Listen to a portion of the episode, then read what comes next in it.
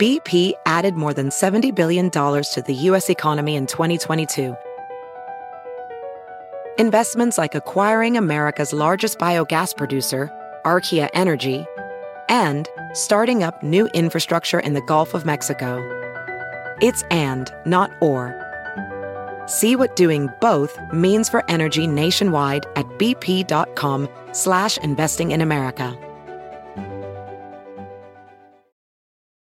At Bet365, we don't do ordinary. We believe that every sport should be epic. Every goal, every game, every point, every play. From the moments that are legendary to the ones that fly under the radar. Whether it's a game-winning goal in the final seconds of overtime or a shot on the goal in the first period. Whatever the sport, whatever the moment. It's never ordinary at Bet365. 21 plus only. Must be present in Virginia. If you or someone you know has a gambling problem and wants help, call 1-800-GAMBLER. Terms and conditions apply.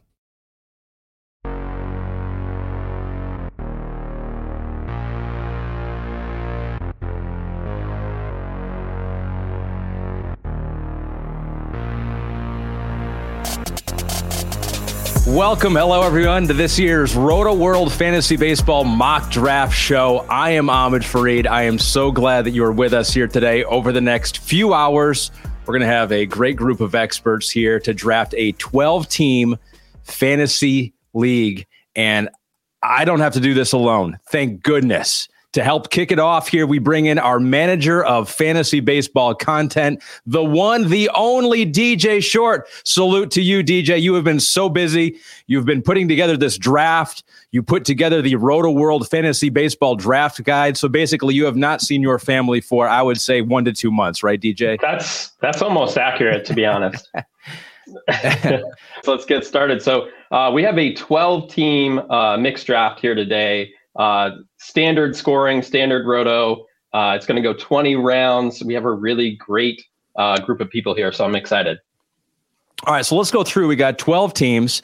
Uh, do you want to go through the names, DJ? Some of these people we will see throughout the draft. Some of them we will just be seeing their picks and be able to make fun of them without having to see them eye to eye. But uh, who do we have with us here today?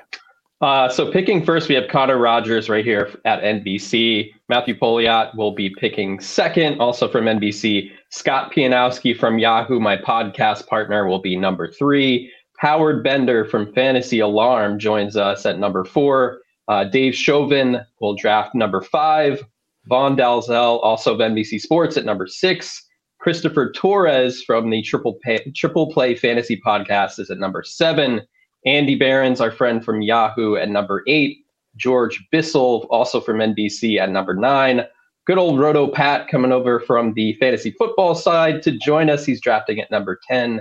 Jen, Piac- Jen Piacenti uh, will draft at number 11 from Sports Illustrated. And then myself, I don't know how I got uh, screwed here, drafting 12th, but here I am.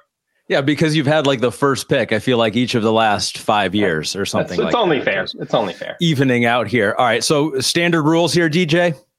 Yeah, standard roto five by five category. So uh, yeah, uh, it should be fun. All right, so I think this draft is getting going here in less than a minute. So let's welcome in our man with the first pick, along with the man with the third pick, Connor Rogers from NBC Sports, pick number one, Scott Pianowski uh, from Yahoo, pick number three here. So, Connor, uh, I'll just start with you. Uh, what are you thinking for number one? There's obviously a lot of debate out there on, on, on who to take. So, I, listen, I left this to the Rotoworld vote. There is a poll on Twitter. They got to decide. They did go with Trea Turner, as uh, promised. I will follow their route and take Trea Turner. To be honest with you guys, I was going to get away from the chalk and have a little fun. I was going to think about taking the J Rod show and Julio mm-hmm. Rodriguez here and go for the upside, take the swing for the fences. But no problem with taking Trea Turner. So he will be number one as the countdown gets here to the final five seconds. Thanks. You know, I wanted to I wanted to put Bartolo Colon as kind of the wild card choice in there, and I think that might have won. If you would have had you would have had me as a lifelong Mets fan. I would have I would have went that route. but is yeah, I think in the database. Uh, he probably is. He's not officially retired, so you never know. Right. He uh, still wants to but, play. Yeah, but I do think this year it is kind of wide open at the top. So I think it was a great question uh, to ask our readers and listeners uh, to see who they thought should be number one. Uh, I think Turner obviously has a great case making the move from Los Angeles to Philadelphia. Uh, great hitter friendly ballpark there. Lineup that should get even better when Bryce Harper comes back. All right, so we have Ronald Acuna Jr. too. So Scott, you are on the clock here. Yeah, and I think it's a good year to pick third because I don't see an obvious number one pick, and I don't blame Connor for going to the crowd and, and try to get the wisdom of the crowds in his favor. And as you mentioned Bartolo Colon, I mean, we were trying to figure out who the precursor is to Shohei Ohtani. It's probably Bartolo Colon just to kind of do everything. I'm going to lean. I was not going to take Turner if he got to me, only because shortstop is so deep. In this particular format, we're not picking middle infielders. We're just picking one of the static guys at each infield position. We do have three outfield fills. So I would have been fine with Judge here. I would have been fine with Acuna here, er, here fine with Julio Rodriguez here. But I'm a floor drafter in the first round. I'm not trying to be a hero necessarily, but I want a player who I feel like is incapable of having a bad season. And that makes Judge the slight preference for me at 103. All right. So Judge goes three here. And DJ, I mean, if you take Judge number one, no one's going to yell at you either, correct? No, exactly. And I think the power advantage that he gives you, I believe he hit 16 more homers than any other player last season. Not that, to say that he's going to hit 62 homers again, but I still think, yeah, floor. He even ran a little bit last year, stole 16 bases. So I think across the board, staying with the Yankees, pretty safe there. So Connor's guy Julio Rodriguez goes four, and then you have Jose Ramirez. Uh, DJ, uh, he's he's curious for me because we did a mock draft I think a couple months ago, and I took Jose Ramirez top three, top 4 mm-hmm. and I saw on the Rotoworld rankings he's a little bit down farther. Yeah, I mean, I, I don't necessarily agree with that. I mean, I, I think third base is kind of a more shallow position that I think you can be aggressive on Ramirez. And also keep in mind during the second half last year, he had this thumb injury that really drug down his numbers. Had uh, surgery on that thumb during the offseason, so I think he should feel pretty good about it. And I think the Guardians lineup, the addition of Josh Bell, is is a bit stronger than it was last year. Yeah, I think what some people are nervous about is Ramirez's expected stats by the Statcast data did not match up to his real life stats. He was a little bit lucky last year with his batted ball profile, but that could be the thumb injury speaking. I, I know some also some concern that Cleveland maybe has a good lineup, but not a great lineup, but because third base is a shallow position. I, I, again, this is this reflects that the top five players we took Turner, Acuna, Judge, Rodriguez, Ramirez, they may be the top five picks in a lot of leagues, but in any order. You really could mm, just yeah. shake them up. And, and this is all the more reason why some years the 101 pick feels like winning the lottery. I don't want to pick first because I think you can make a case for all five of those guys as a legitimate first pick overall. Connor, what do you think of six, seven, eight, nine, ten here now. Because I mean, the blessing and the curse of number one is you have a lot of time to chill and just see how the rest of the draft develops here. But you got Kyle Tucker from Houston, outfielder, then Mookie Betts, Juan Soto, Yordan Alvarez. So we had four outfielders in a row, and then Freddie Freeman, pick number ten. I mean, how about Soto at eight? And I, would love to toss that to Scott and DJ and get their thoughts. I mean, if, if he really, I don't want to say bounces back. It's not like he was bad last year. He just wasn't Soto once he got to San Diego. You look at that lineup, you look at what we're so accustomed to seeing with Soto, the ceiling still untapped entirely of what he can do in a full fantasy season. I mean, there's no reason he can't finish as a top five guy, but just how last year ended, he falls all the way to eight. So I, I love that pick in that spot. Yeah, I know he's dealing with a little like calf tenderness right now in, in Padres camp, but I don't think that's going to be a big deal. He might actually, might actually still participate in the World Baseball Classic, so not super concerned about that. And I, I think you know a full season in that Padres lineup, whereas last year, remember he started the season in a Nationals lineup that was really decimated, that they broke apart. So I think he has a big year coming up. I'm picking right now, and I think people are scared off by Vlad Jr.'s knee right now, but I'm going to take him right here uh, mm-hmm. number 12. And then I get to pick again. And I'm going to take the first pitcher off the board uh, and go with Corbin Burnes because by the time it gets back to me, I think some of the other aces I might like will be gone. So I'm going to take the first pitcher. And I think that is interesting to not see a pitcher taken in the first round, whereas three years ago, there was probably three starting pitchers off the board in the first round. What do you think that speaks to, Scott? Yeah, I think that's going to be pretty standard that the first pitcher will go around where you took Burnes. Now, in our format, it's a little bit more pitcher heavy than in, in a lot of other formats might be. I think we're starting nine offensive players and eight pitchers, if I have it correctly. So if somebody right. had priced in Burnes or Cole into the first round, I would have been fine with it. But I'm probably going to try to take a pitcher, make sure I take at least one pitcher every three rounds so I don't fall too far behind in that category. In those categories, a lot of times I get so offensively focused that I, I, wake up and I'm like, oh man, I'm I'm I'm a pitcher behind everybody. I'm a closer behind everybody. I'm going to try to be a little bit more proactive with that. I also love your Guerrero pick. Oh, the Toronto, they got the the fences coming in. I know they've been raised as well, but I think that's going to be a net gain for the offense. And so many players in this offense are still on the front nines of their careers. We haven't seen the best Guerrero season yet. Bo Bichette just got drafted. We haven't seen his best season yet. This is going to be a destination offense for fantasy in 2023. Shohei Ohtani goes off the board, DJ, as obviously in Yahoo, he is still split, right? Batter and pitcher.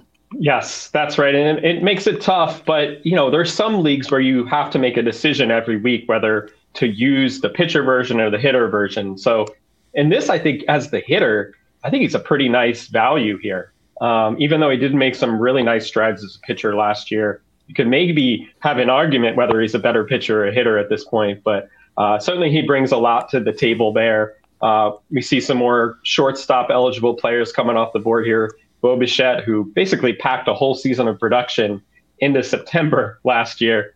And then Bobby Witt Jr., who's uh, eligible third base, where you'll probably use him because the position is a bit more shallow. But I don't think we've seen the best Bobby Witt, especially in the stolen base category. We expect some more stolen bases in MLB this year due to the rule changes. Devers and Witt, uh, certainly second round picks, and, and Bobby Witt's going to be a first round pick probably next year.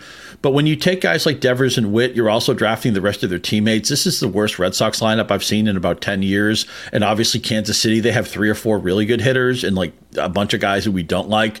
That's going to hurt the lineup from cycling through. I would have taken somebody like Pete Alonso over Rafael Devers just because I want the mm. buoyancy of the Mets lineup. And with the case of Witt, I, again, I, I, look at look at the second half of that Royals lineup. It's just going to be depressing. I don't want to draft into bad lineups this quickly, even when their players as talented as Witt and Devers guys, as I look here, I remember doing our outfield preview, and and you guys just nailed it. It sneaks up on you how quick the top of the class comes off, and then you go to that next tier, or maybe even the third tier, and you can kind of be scrambling really quick if you wait on outfielder. It feels like. Yeah, I totally agree. I, I think those like kind of dynamic across the board contributors really fall off quickly, and and there is a very noticeable drop off. So be careful over the course of your draft Luckily, you know, Yahoo, as you could speak to, Scott, has some very generous qualifications at, at, different positions. So you can use that to your advantage throughout the course of the draft. And we'll get into some of the quirks of that as the draft moves on here. Scott, you are on the clock. Take us into your brain. So I took Aaron Judge, which means I'm already behind on stolen bases. I was prepared to maybe take Gerrit Cole if he got to me. He's been already selected. So Pete Alonso looks awfully good here. I'm just going to have to play catch up with stolen bases, but I'm fine with that, especially in into a year where I think there's going to be a lot more stealing globally. So maybe it'll be easier to find on the waiver wire or just more freely available than it has been in past seasons. Again, I love drafting into loaded offenses. I got Judge part of a really good Yankees lineup, and I'm going to take Pete Alonso. First base isn't as deep as it has been in recent seasons, and I think the Mets could easily lead the National League in runs scored.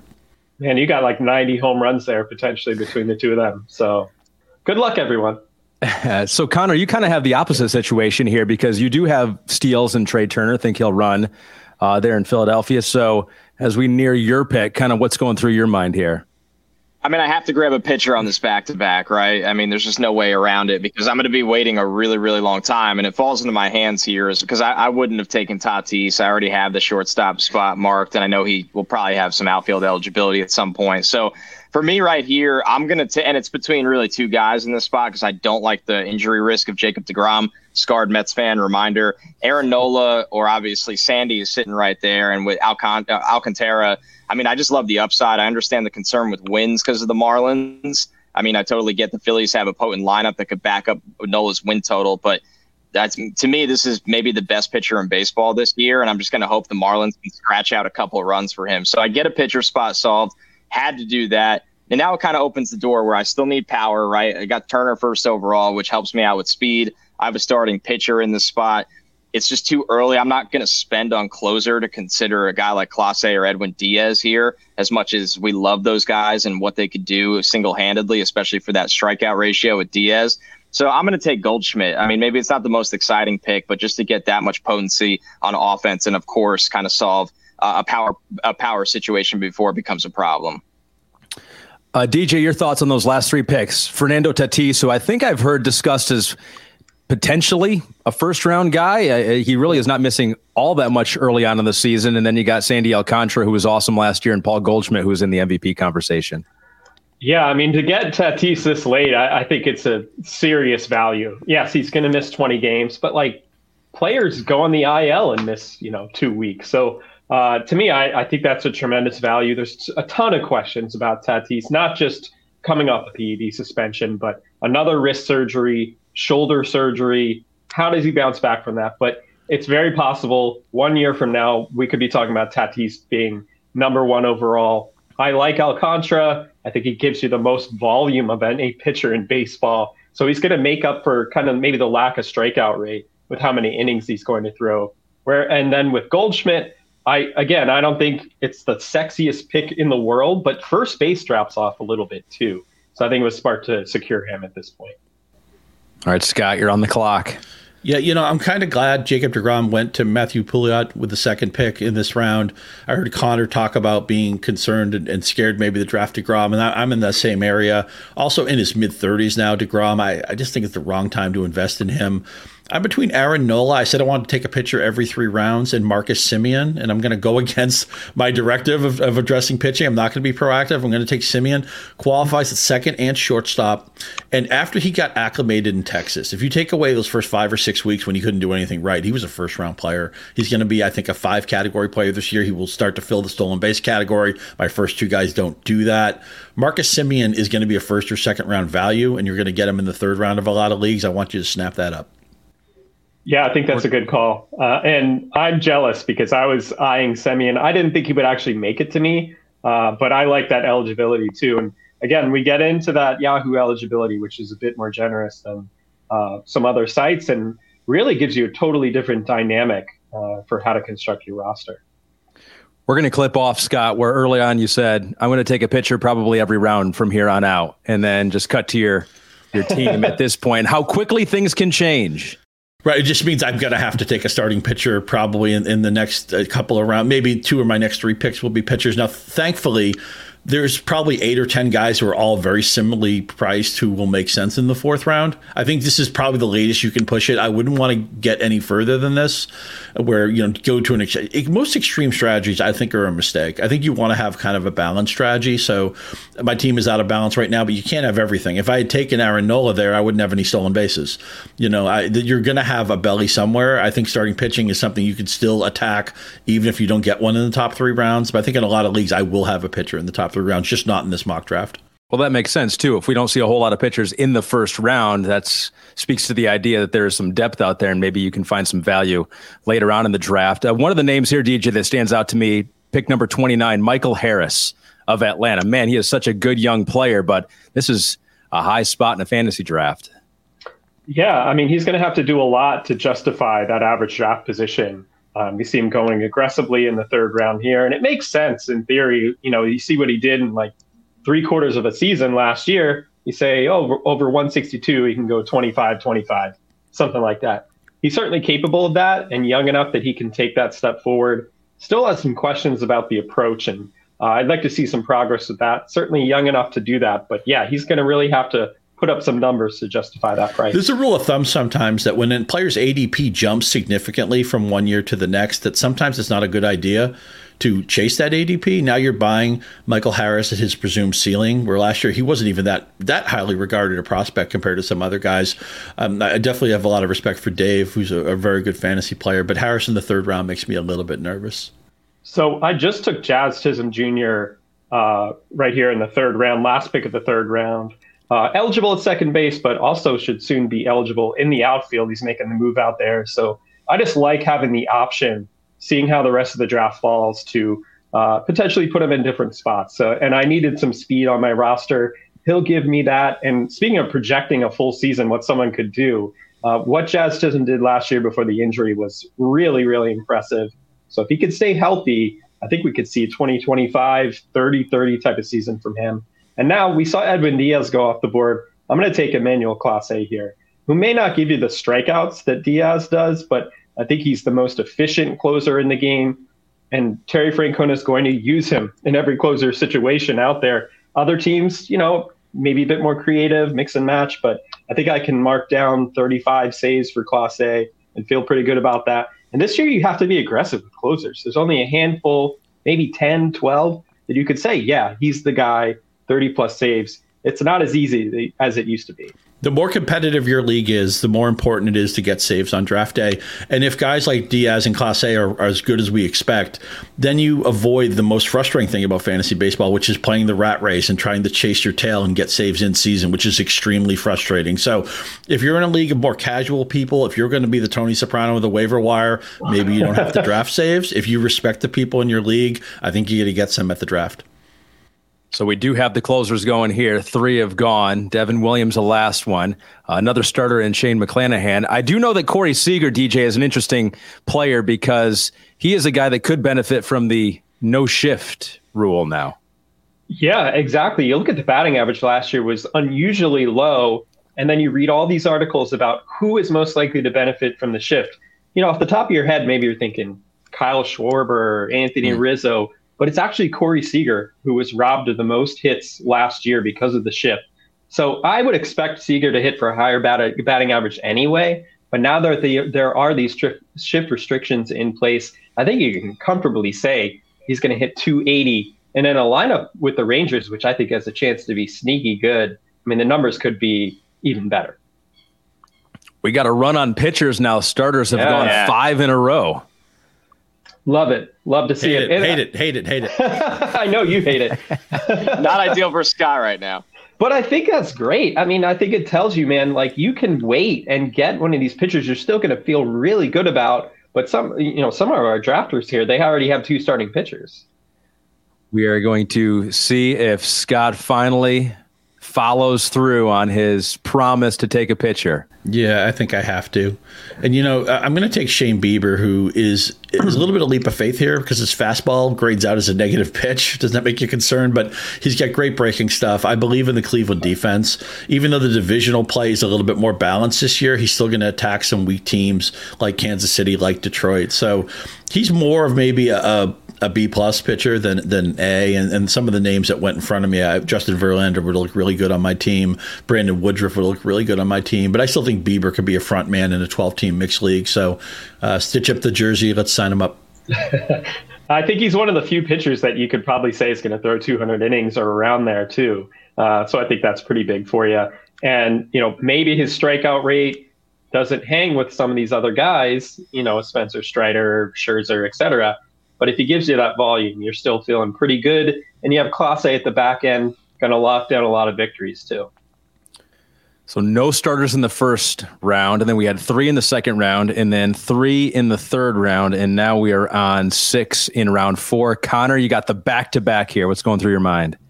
Well, I was hoping Bieber or Verlander would make it to me, and it came pretty close. And I would have been willing to have, you know, a, one, two of Alcantara and one of those guys. But instead, I'll look for the relief help now before it's just all gone. I'll take Jordan Romano, make sure I get saves, not completely uh, lose sight of that here on the back to back. Because once again, when you're in the back to back, and I'd love to hear the guys speak to this, you just don't know what it's going to look like when it finally comes all the way back to you. So the risk there would be really scary. So Romano comes off the board there, and then I'll open this round here. And and you know this pick obviously there's risk in it, but I like the potential of speed I have now in my lineup with Trea Turner and then taking Cedric Mullins. And I'm hoping that we can get that power up just a little bit. If he can get to the 20 home run mark, I'd be really, really happy about that. But I just think I need outfield to help really badly and just the combination of speed him and Turner are going to bring to my lineup gives me a, a real calling card at this team.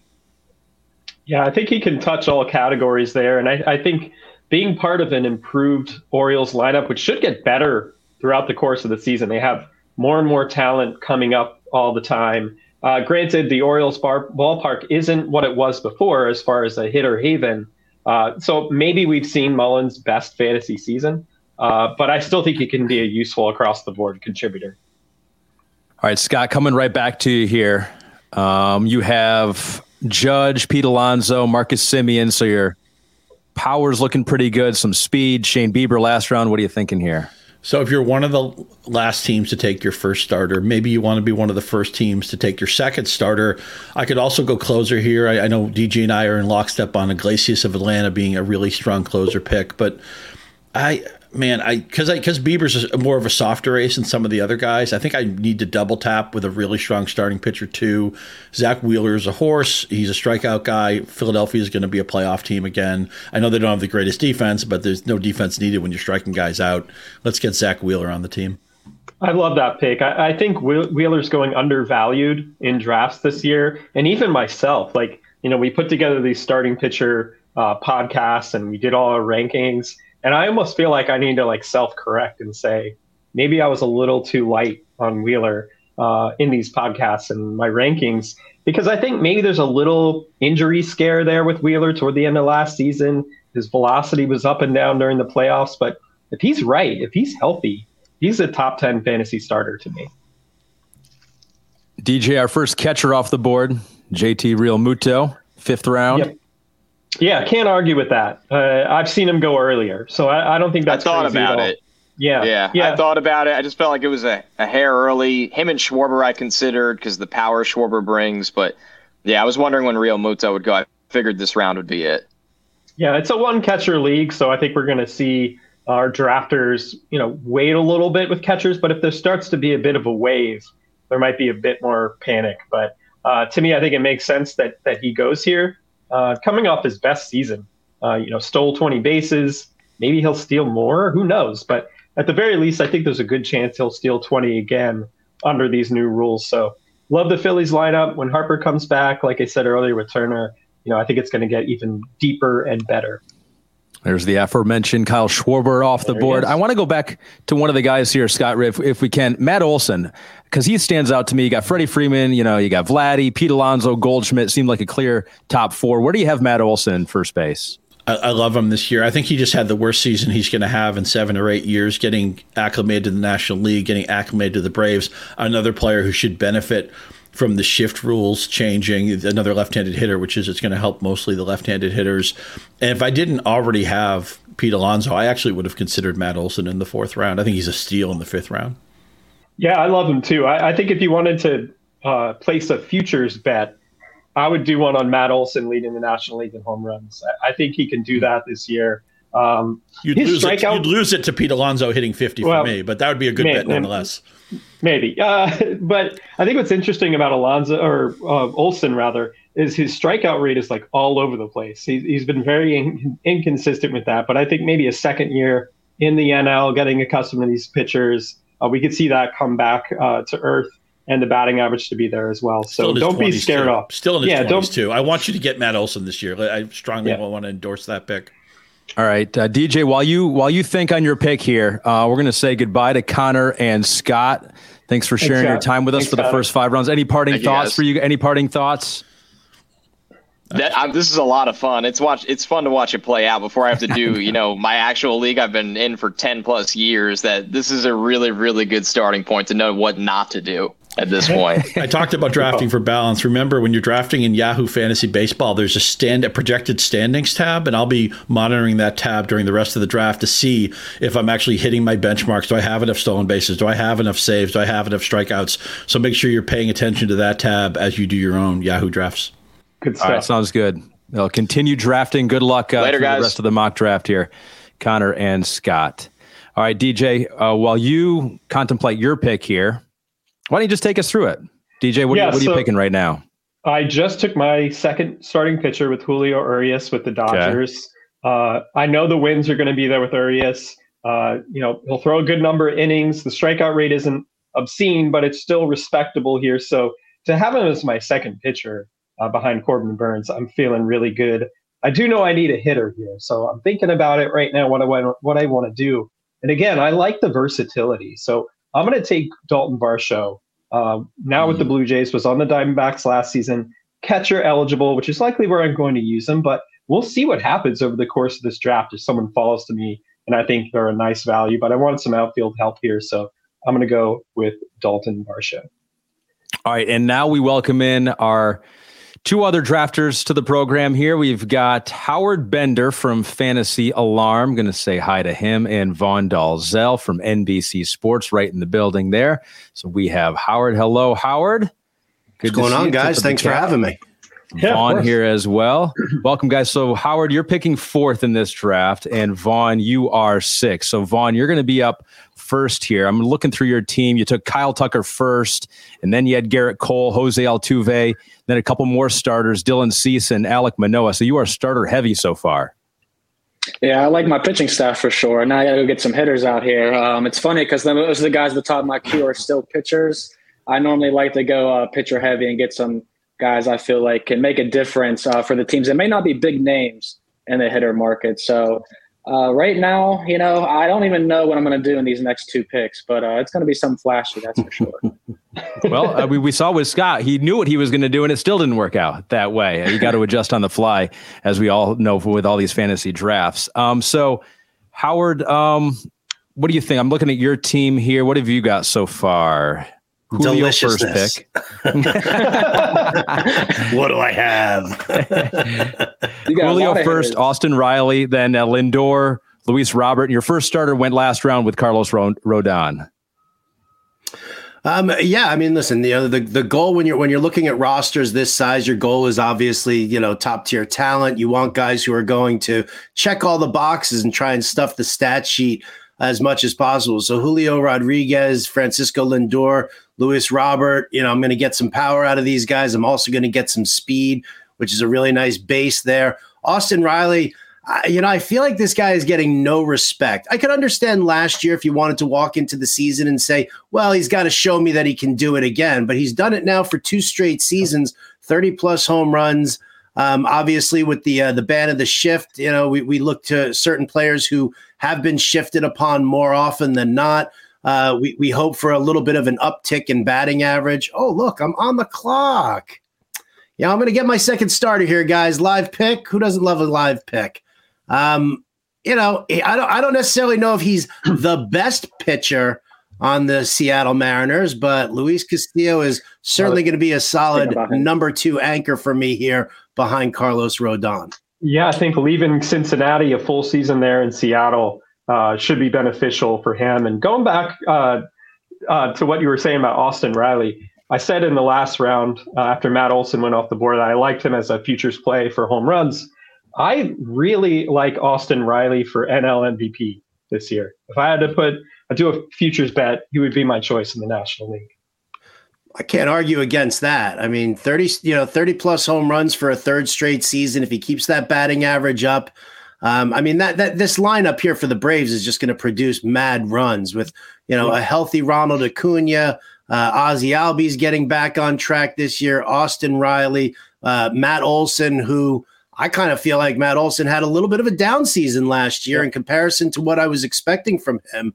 So another year of comfort here in uh, in Atlanta. I mean, that top end of that lineup is going to do some serious run production. Uh, Vaughn, let's go back to you real quick because you took Max Fried, your third starter in a row.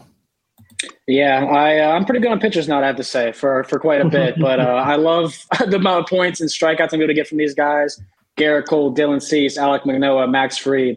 These are all guys that are going to be top 20 in strikeouts all season long, most innings pitched all season long, wins all season long.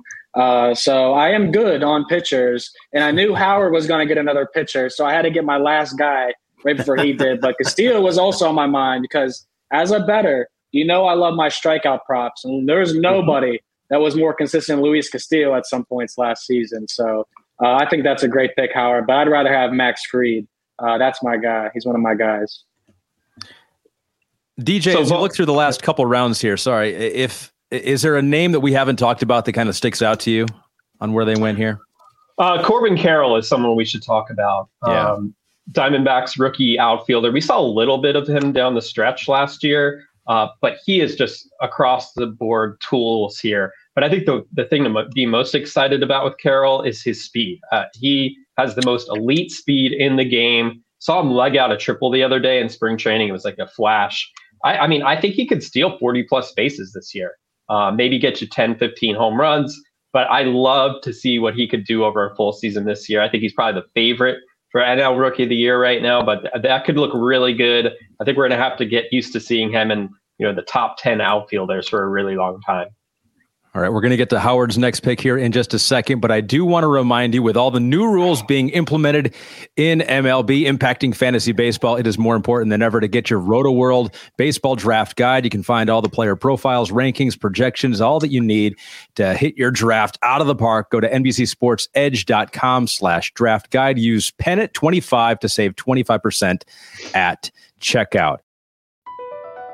Across America, BP supports more than 275,000 jobs to keep energy flowing.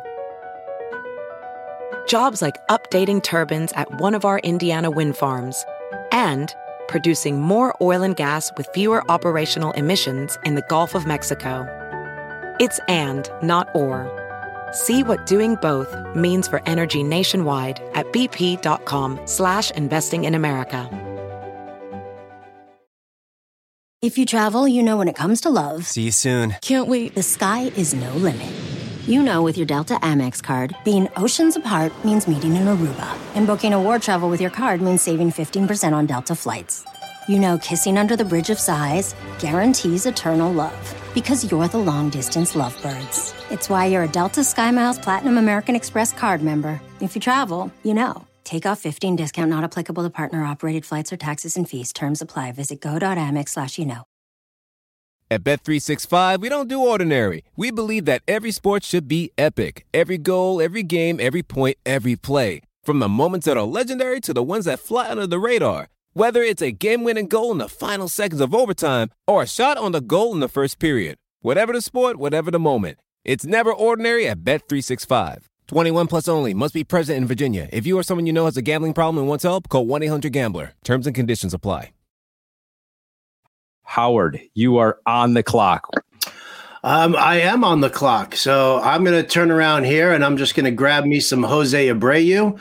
Uh, I love the move to to Houston, and then you know, I mean, look at the the first base position, pretty top heavy. I love the top six guys who are who are there, and I think that that shelf kind of drops off a little bit once you get past Jose Abreu uh, for consistency. I don't mind guys like uh, N- you know Nathaniel Lowe, and I don't mind guys like uh, Pasquatch out of Kansas City. I love that jersey, by the way, Vaughn. Yeah, love very that. nice. Um, Jack, and baby. Pasquatch is easily my favorite nickname right now going on in uh, in Major League Baseball.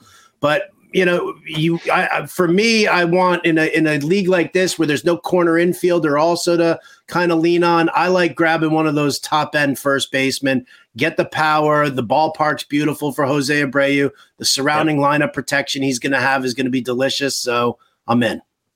I, I love that pick too. I'm big on an Abreu bounce back uh, this season. We did see a power drop off last year, but like you said, going to that righty friendly line uh, ballpark there in Houston, I think should be big for him. And he still hit the ball really hard last year. I think we see a nice bounce back. I see. I think we see 100 RBIs if he can stay healthy. So I'm all in on Abreu this year as well. All right, we got catchers back to back, Will Smith and Salvador Perez. Vaughn, it seemed like you had a pained look on your face before you made your pick.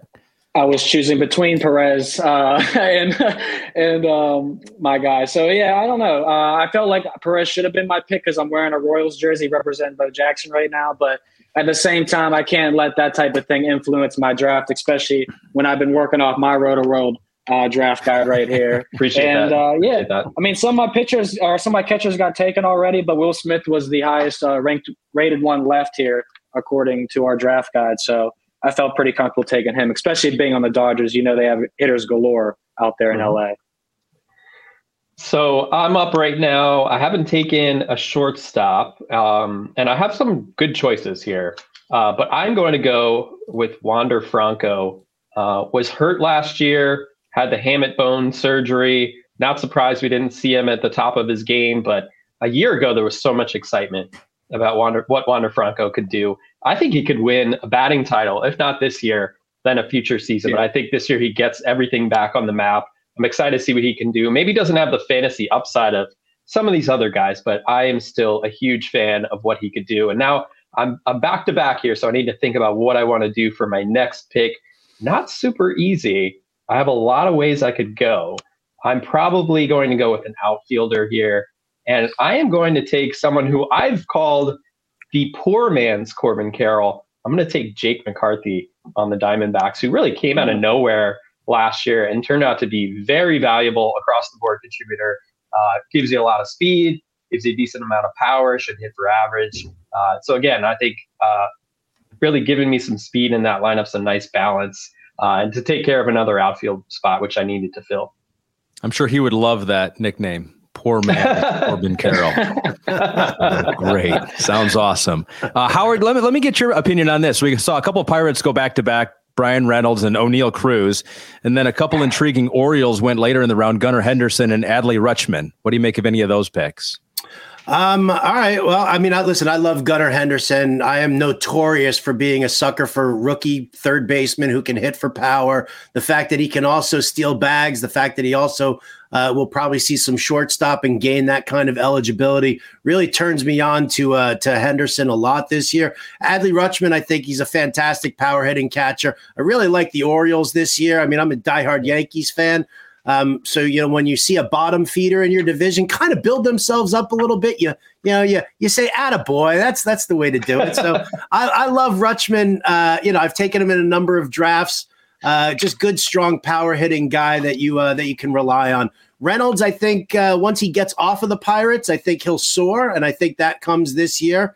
Um, Oneil Cruz is the guy who I kind of worry about. Um, you know, big guy, switching positions probably uh, some holes in the swing, the strikeout rate. It's very tough for some of these guys who stand taller than six five to really put everything together for themselves at the plate. So, you know, Oneil Cruz, I'm a little bit more lukewarm on. I agree with you on that. Uh, I mean, it's easy to get lost in the tools and uh, you know the Statcast data, you know, uh, the exit velocity and the, the sprint speed and even his arm. Like the tools are there, but it's like can he make enough contact to stay in the lineup? Can he hit left-handed pitching? Uh, these are questions we're going to have to ask. And the Pirates lineup, while it's better than it has been, love seeing Andrew McCutchen back in Pittsburgh. It's still not a great lineup. Uh, so I think that's a factor for Cruz as well. we got Vaughn back on the clock here. Oh, I got all my guys taken. Willy Adames was taken. Byron Buxton was taken. Dansby Swanson was taken. My queue just went depleted 100%. Uh, so now that's okay. You got 27. You got 27 seconds, Vaughn. Totally enough time to make a great decision in life. Um, I've been looking at Carlos Correa and uh, Jeremy Pena. I like all the former Astros or current Astros, apparently. Um, it's a tough decision between the two. I really like what Pena's been up to. I'm going to take Correa, though, just because I know for sure what I'm getting out of him. But I do want to give a shout out to Jeremy Pena because – uh, he was at one point last year a, a, guy I thought that could win Rookie of the Year, and they have a lot of young comers up. JJ Matijevic as well at first base. Um, he was a guy that I actually went to middle school with, so I knew he was going to be in MLB one day. Pretty excited to see him be there, but um, also give a shout out to Oneil Cruz because he is a freak, a five-tool player. But I would not take him in fantasy this year, Howard. I'm with you there. Uh, maybe next year. Maybe next year. Maybe. Have you uh, seen Jeremy live... Pena's? Uh, have you seen Jeremy Pena's biceps there in Astros camp? I no, I, he, can I have my pick all, back if they're? I think all he did during the offseason was lift. That's it.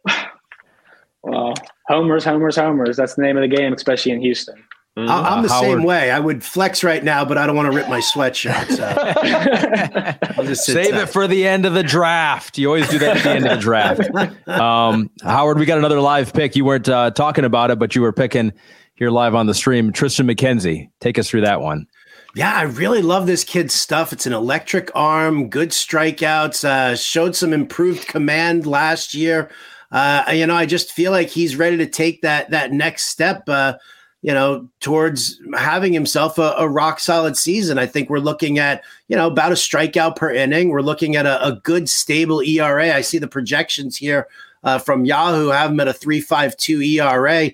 Is my number three starter. I mean, well, I, I think it'll come in a little bit under that. I love the fact that he doesn't give up a lot of hits, that he doesn't walk a ton of guys. Um, so for me, you know, as as my number three starter, good strikeout up, you know, augmenter here, uh, I'm a fan. Uh, me too. I, I I love Triston McKenzie. He's such a thoughtful pitcher too. Uh, he's always thinking of ways to improve. I think there's a chance we could see more strikeouts from him in the future. He has the stuff mm-hmm. to take that leap. Uh, but I just love a pitcher who's always willing to dig into the data, uh, make some tweaks with his arsenal, stuff like that. And McKenzie's one of those pitchers. Yeah, he prides himself going deep into games. I know we had him on our Peacock MLB Sunday leadoff a couple of times, and th- they don't always let him go deep into games. I mean, he's such a small, slight frame, tall guy, right. but slender yeah. frame. Um, but late in the year, he started to go deeper into games, and uh, I think he really took a lot of pride. Uh, in that we're almost to the end of round eight here. Uh, DJ, there are a couple interesting names. I, I, think Vaughn mentioned a couple of them. Dansby, he was thinking about Byron Buxton here, uh, Willy yeah. Adames. Any of those guys stick out to you? Yeah, I, I think uh, Swanson is interesting because he makes the move to the Cubs, uh, signed mm-hmm. a big deal with the Cubs during the offseason. So the quality of lineup, not quite as good, but I think the Cubs are, they could be kind of sneaky this year. I, I kind of like them. I think they could be a frisky team. Uh, Nico Hoerner set to lead off for them. I'm sure Swanson will bat high in that lineup, so he'll still, still give you some volume.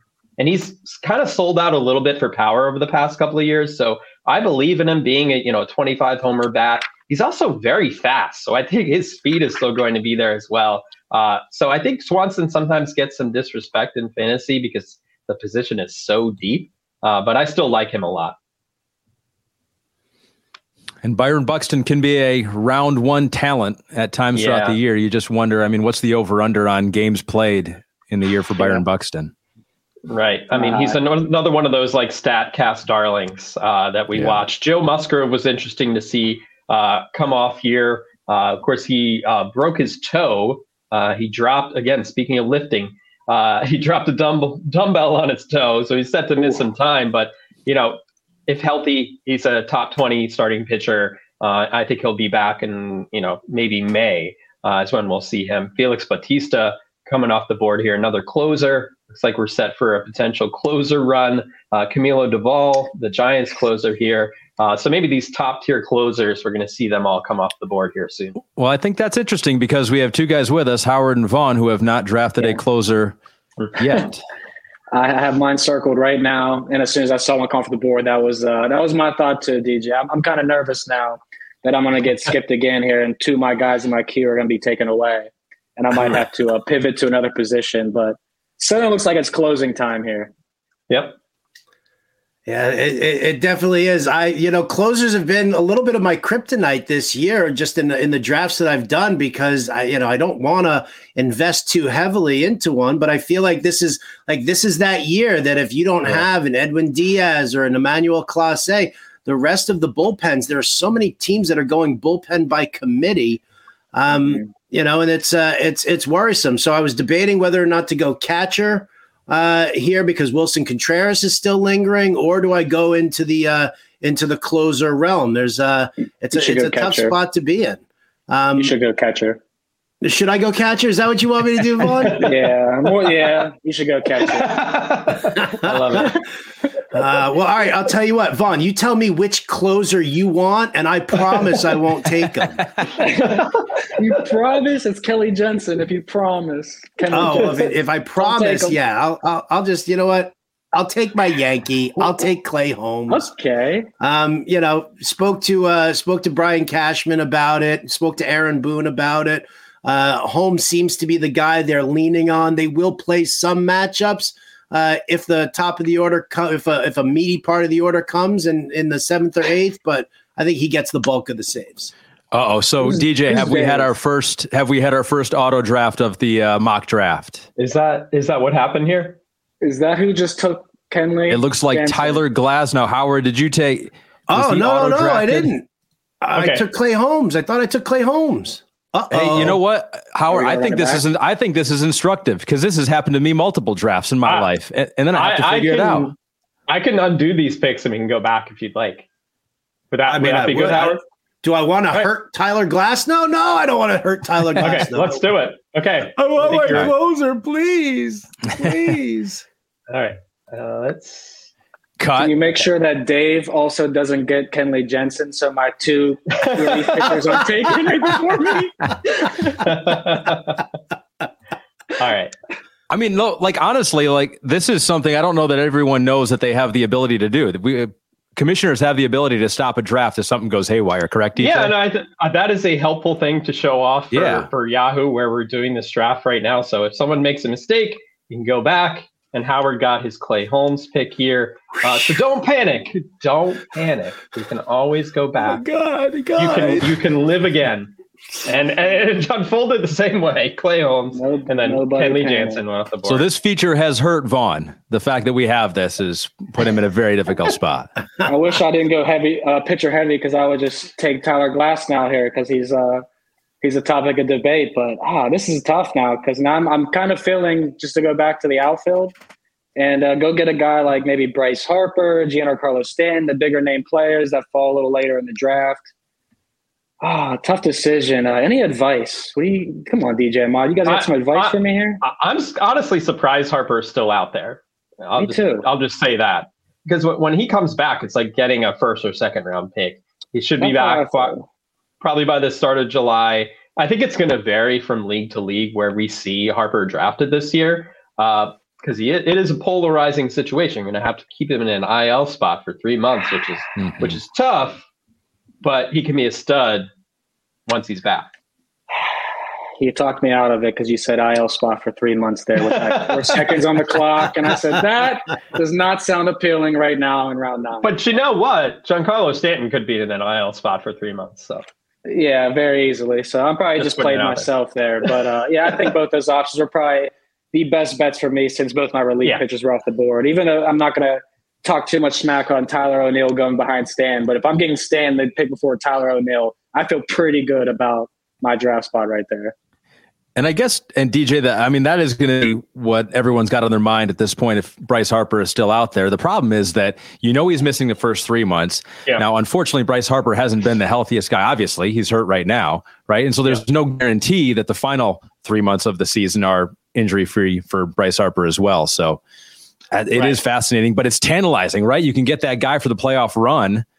of course, Mm, of course. But then uh, I mean, it could be July and you're out of it. You know what I mean? Yeah. So it it it is a tough call, but it it's it's tantalizing. But it's also kind of limits you if you only have one IL spot available for three months. You're probably going to end up dropping some useful players.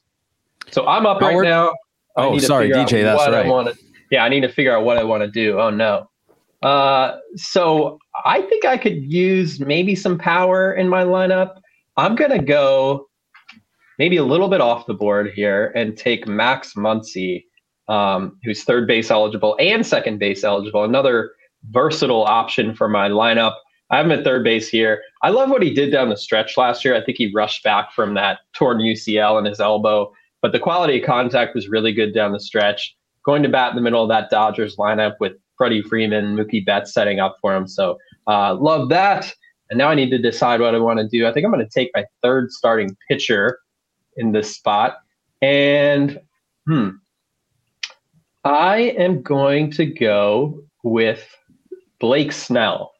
Um, and he started off rough last year, but really found his way uh, during the second half there for the Padres. I know the strikeouts are going to be there. He's not the most efficient pitcher in the world. Is he going to pitch deep into games? Not sure, but uh, Padres lineup really talented. I think the wins are going to be there. Uh, so feel good about him being my third pitcher. Howard, can I get your thoughts on Jordan Walker, third baseman, Cardinals? I mean, do we know that he's going to make the opening day roster? Did, did you see my message to Andy Behrens in the chat? No, no I did not. that that pick that I'm I complete I'm, I'm going home. I'm done, guys. Sorry, I'm, now, I'm I'm going on to auto draft the rest of the way. I'm finished. Um, I love Jordan Walker. You know what I said about Oneil Cruz. Um, it kind of works for for Jordan Walker. You know, you take a big guy like that and you expect there to be holes in his swing. There aren't any holes in his swing for a big guy like that. I mean, he's just uh, he's uh, obviously he's stepping up now in the spring with Tyler O'Neill and uh, and Lars Nootbaar over at the World Baseball Classic. Um, Yeah. Jordan Walker's being given every opportunity. He's going to get a ton of at bats. The only person that he really needs to outplay is Dylan Carlson. Uh, Right. Come on, it's Dylan Carlson. So Right. there's, you know, to me, I know that that you know that that John Mozeliak loves having loves the opportunity to get that extra first round draft pick if Hmm. his guy gets rookie of the year. Ooh, Yeah. ooh, look at that. See, I can get my closer and my catcher all at once Ooh, here. love Look it. How Love did it. that happen? But we But should talk about fire. we should talk about the rookie situation too, because it's a little different than in previous years where teams would wait until late April or May to bring up their top prospect. But you're right, there's this incentive for teams to keep to have their top prospects on an opening day roster. So maybe a few years ago, there's no chance we we would have seen Walker start the season in the majors. But now I think it's pretty clear, especially with the way that he's handling him, himself in camp, uh, that he's going to be on this opening day roster. And this could look like a value, especially with that third base eligibility, well, Yeah. where he's mostly going to play outfield uh, with the Cardinals. Obviously, Nolan Arenado's there, third base, so he's going to play uh, at third base. But Walker's going to play outfield, but he has that eligibility, which makes him super useful. All right, Vaughn, Howard, highly entertaining. We got our first uh, auto draft and then had to go back. And now Howard just wants to auto draft from here on out because he didn't get Jordan Walker. So Jordan. back to back to just auto draft. Um, any any final thoughts here, Howard? Um, no, I think uh, I, I think you know if uh, Connor and and Matthew and and Pianowski let me have it, I think I'm going to punish Vaughn a little bit for not taking a closer. Oh uh, no! and, and just grab David Bednar right here Ooh, with oh, my you next pick. him. You, Oh, you don't could like him? him. As a uh, as a Pirates fan, as a man who grew up 30 minutes outside of Pittsburgh, anybody that's on the Pirates, you can have them in fantasy. I don't want them. I'm going to be fading them all year as usual. That was my first win total under bet this year on the NBC Sports website. Only thing I have to say though, go get your Rotoworld guide, Oh, guys. yeah. I'm telling you, Appreciate that. this thing's helped Appreciate me. that. I'm gonna finish. I'm gonna finish in second place behind Howard here. So this is the reason why. I appreciate that. Uh, company definitely check it man, out. Company man, company Very man. well All done. right, Vaughn, Vaughn, Howard. Uh, good luck the rest of the way here on the draft. Thanks, guys. Thanks very much, guys. Appreciate. All right, we're going to welcome in our next two drafters here in a second. I'm just I'm just looking DJ to see if uh, Vaughn just totally punts closers from here on out. We'll see At what this happens. point, I Um, don't know. There's not much left. All right, I want to remind you that you can download the Rotoworld app to receive breaking player news all season long. You can stay ahead of the competition by favoriting players on your roster, get the latest injury updates, player news, and much more delivered right to your phone. It is available in your app store today. All right, we are in round 11, and it is time to welcome in two new pickers who have been with us this entire draft so far. We welcome in Christopher Torres from the Triple Play Fantasy Podcast and also the one and only Andy Behrens from Yahoo Sports. Andy and Christopher, great to see you guys. Andy, I'll start with you. You're making a Howard auto draft from here on out with your Jordan Walker pick. That you know the funny thing is that was actually uh, that was a personal attack on on Pat Doherty. That, that Howard was just collateral damage there. Um, that was I I actually texted Pat before I made the pick and, and told him that the rest of my draft was just going to be about enraging him. Um, and and I think I accomplished that. And then to to to have Howard caught up in it, that's just that's just a little bonus. Just bonus. Uh, yep. This is this is perfect. All right, you guys are back to back here because we got Chris at uh, seven, picking seven. Andy, you're at eight. Andy, you're on the clock right now. Chris, uh, Andy, while you think, Chris, take us through your last pick in your draft so far.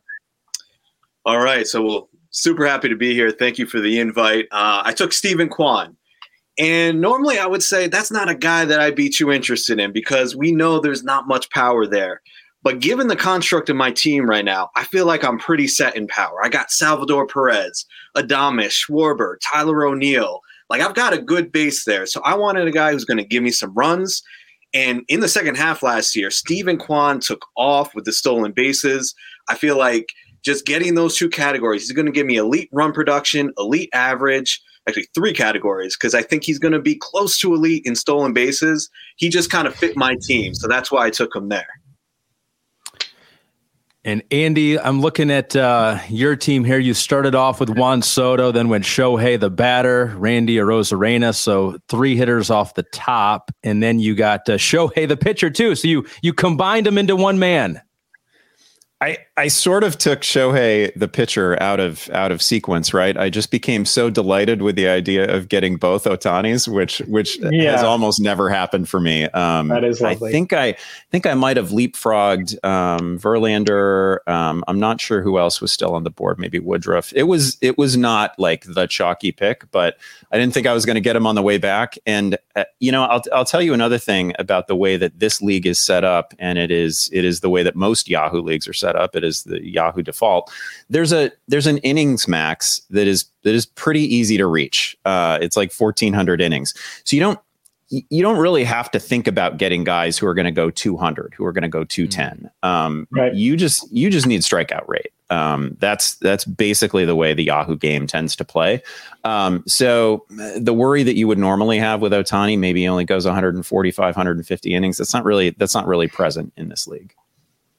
Yeah, the double o- Ohtani is is super fun. You don't have to make that choice. You could technically have hitter and pitcher Ohtani active on the same night, which is pretty awesome. But which feels unfair, through, right? Yeah. Imagine midway through the year, Andy, you have to trade one of them. Oh, how devastating is that show? Sophie's choice, yes. I would almost, I would almost never do this. Like, it's really common for me to go ten rounds without um, taking a pitcher. In fact, I, I, I thought I would uh, initially. I thought I would probably, we'd probably come to my block where I, where I'm talking to you guys, and I wouldn't have a pitcher on the roster yet, and I'd have to start um, snagging him. We didn't, we didn't quite get there, um, but I was just, again, I was just I was too tempted by the idea of taking both Ohtanis. So you, you've got two. You've got Ohtani. You took Luis Severino, and now you're on the clock again here, Andy. Um, yeah, I'm gonna I don't know. Every pick I've made so far has been um, basically one of my. You know, I'm I'm a little bit um, annoyed, uh, and I'm I'm glad to be on here with uh, with uh, Chris because like Schwarber was like the the one guy from my list of favorite players that I do not have in this league. There's no way that we're deleting this league. By the way, we're playing this out. I will I will personally see to it behind the scenes question. that we play this thing out. We'll do best ball format. How about that? we, don't have, we don't have to touch it. I'll accept it. oh so man. Grayson Grayson Rodriguez for your pick here. I, I, like that. Yeah, this is kind of a. I mean, this is also a, a reach relative to ADP, but um, I'm you know, I, I, I just the other day seen uh, uh, Gray Albright uh, tweeting about the same thing. Like I'm I'm way out of step on Grayson Rodriguez. I I feel like he should be if not a if not a top 100 player. I feel I feel like he should be a top 120 player or something like that. And he just he commonly goes like in the 180s, 190s in, in terms of ADP. I, I just think he's much better than that. Like he's he's obviously he's he's throwing 99 miles an hour. The the K rate in the minors was crazy. Um, I, I, expect him to be great right away. Um, yeah, yeah, go ahead. I think the only question is how many innings he throws, um, because he did have that lat injury last year, which kept him out for you know a good portion of the season. I think in the innings that he throws, he can be great. Uh, it's just a matter of how many. And Chris, I see you took uh, Nathaniel Lowe here. Um, so I'm, I'm assuming you're buying on what we saw during the second half last year. I am. Um, I mean, hit it in the middle of that lineup. I, I, was really encouraged by what he put up in the second half. And honestly, I don't have him on any of my other teams, but just given where he is here, pick 138. Other drafts I've done, he's going top 100, you know, like yeah. in that 90 to 110 range. So um, really, for me, like I, I, I do believe in some of the gains he made, but more of just a value pick. Like I felt I, I, felt like he got to a point in the draft where I almost had to take him. I didn't have a first baseman, so uh, yeah, happy with that pick.